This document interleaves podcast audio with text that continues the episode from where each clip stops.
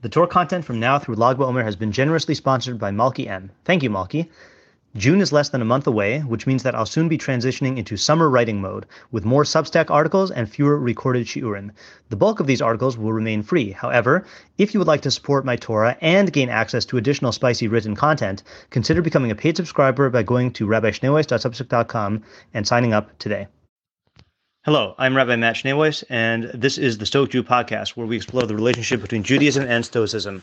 Uh, before we begin, two announcements. Announcement number one is uh, this will be the last episode before I take my two week vacation, uh, and there will be no uh, no podcast during that, uh, no new podcast episodes during that uh, two week vacation. So maybe if you want to use that as an opportunity to catch up on the episodes you've missed, that would be a good time to do so.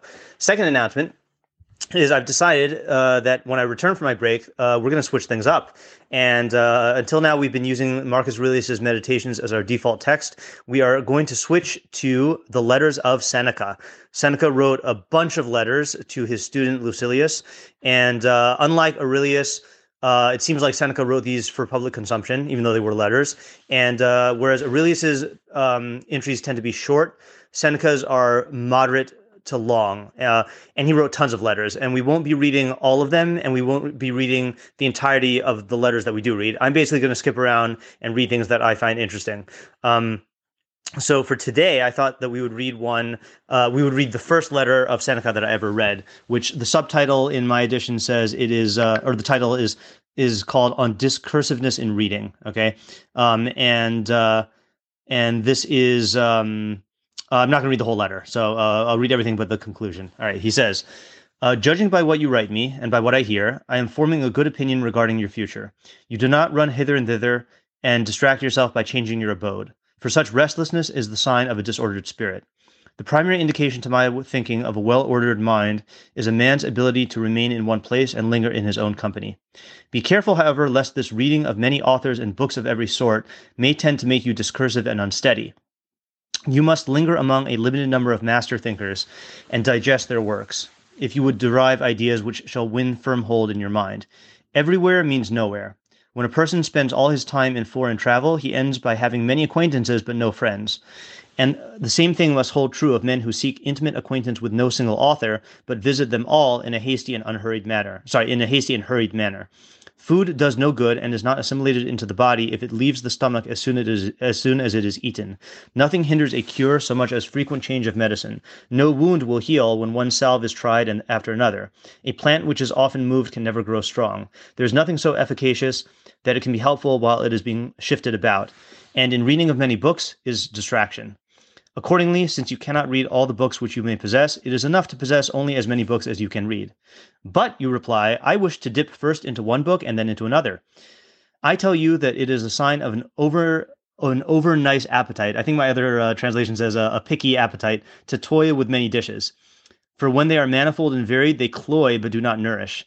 So you should always read standard authors, and when you crave a change, fall back upon those whom you have read before. Each day acquire something that will fortify you against poverty, against death, indeed, against other misfortunes as well.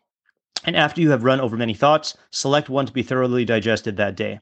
This is my own custom. From the many things which I have read, I claim one, uh, some one part for myself. Okay, so uh, I chose this again because this is the first um, uh, first letter I've read. Uh, but I also chose this because I agree and disagree with this, and I think Chazal felt the same way. Okay, so first of all, the first thing that came to my mind was um, Koheles 12, uh, 11 through 12, which says, The words of the wise are like goads, and, the, and nails well driven are the sayings of the masters of collections, coming from one shepherd.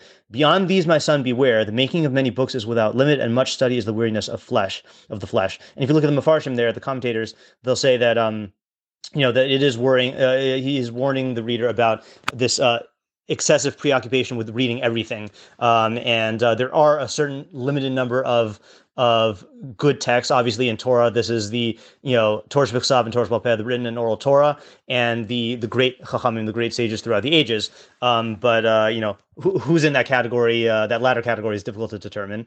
Uh, but what I'm thinking of here is so. On the one hand, I agree with, he's, with, with what he's saying is that that you're not going to really um, if you're you know just picking from here and there then you're not really going to digest and uh, assimilate what you read into your into your your mind. Okay. However, Um, and oh, and by the way, um, there is a a a, a, a midrash uh, in Avos de Rabbi Nassan eight two, which says. Um, and this is not about reading, this is about learning. It says, Someone who learns Torah from one teacher, what is he like? Like someone who had one field and planted part of it with wheat and part of it with barley and part of it with olives and part of it with trees. We find such a person is full of goodness and blessing. But when someone learns from two or three teachers, he is like someone who has many fields.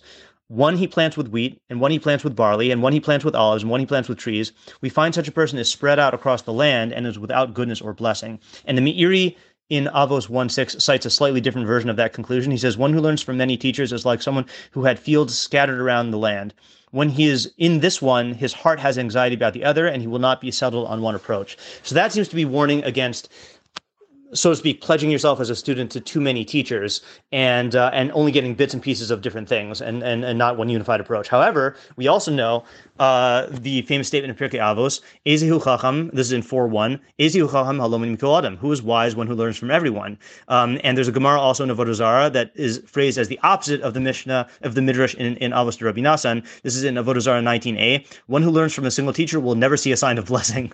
okay, so like like you'll find often in the in the world of uh, midrash of uh, midrash agada of non halachic statements in the Talmud, you'll find a statement that says one thing and another statement that says exactly the opposite. Uh, there's no consistency in in agada, so we're not going to get a proof from that. At the very least, though, we see that that there are different approaches, and um, and I can say that my approach tends towards the approach of reading many things. Uh, a student uh, recently asked me. A student came to me and said, uh, "You know, I, I consider myself as someone who loves reading, but I, I don't finish books and I'm always reading many books. And so I told the student, oh yeah, well, I'm the same way. And I actually, in order to, uh, to, you know, to substantiate my claim, I counted the number of books I'm currently reading. And this is not counting things like Marcus Aurelius Meditations, where I'm reading it, but it's really part of my, my regimen, or this is not counting any of the book, the, the Sfarim I'm learning. This is just books I'm reading right now. And this is just books I'm reading since the beginning of the school year that I'm in the middle of.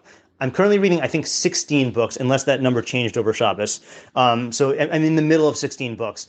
That's how I operate. I mean, I need to, uh, especially on Shabbos, uh, I need to just dip into one author and then and then uh, and then read something else. You know, and um, and I think this is part of my learning style. You know, which, as you can tell from the podcast and from any of my shiurim, it's very eclectic.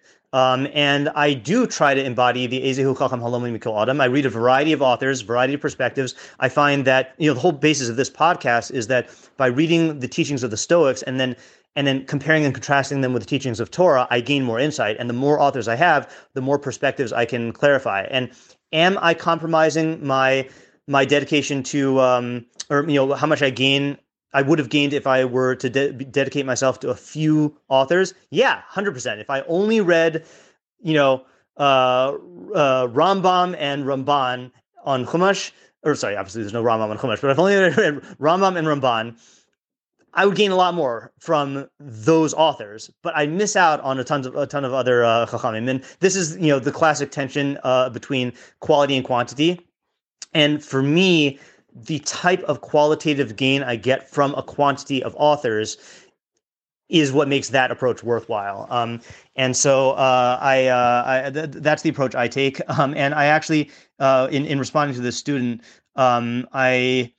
Um, I I was I've been reading one of the books I'm reading is the Almanac of Naval Ravikant, who which is a collection of sayings from this uh, entrepreneur Naval Ravikant, uh, and he has a section on reading, and he says uh, I don't know about you, but I have a poor, a very poor attention. I skim, I speed read, I jump around. I could not tell you specific passages or, or quotes from books. At some deep level, you absorb them, and they become threads in the tapestry of your psyche. They kind of weave in there, and I thought that that was a really good, uh, um, uh, like, uh, muscle for how I read. Is the more I read, and and the more variety I read, I all of these things become woven into the fabric of my uh, my uh, the, the, the tapestry of my psyche and of my mind, and uh, and I think that that's a good thing. Um, another uh, to, just to conclude, the reason why uh, another reason I chose this as my my uh, my text to focus on before the break is because one of the things I like to do on my break is I go to a cabin for four or five days and I just bring a ton of books and I just read uh, and do nothing more than read. And uh, and I'm looking forward to that. And I read in a way that Seneca would disapprove of. so that is it for today's episode. Uh, if you've gained from what you've learned here today and would uh, like to support my production of even more Torah content, please consider contributing to my Patreon at www.patreon.com slash Rabbi Link is in the description. Thank you to my listeners for listening. And thank you to my patrons for supporting my efforts to make Torah ideas available and accessible to everyone. And God willing, I will uh, see you, or I guess you will hear from me after the break in uh, February.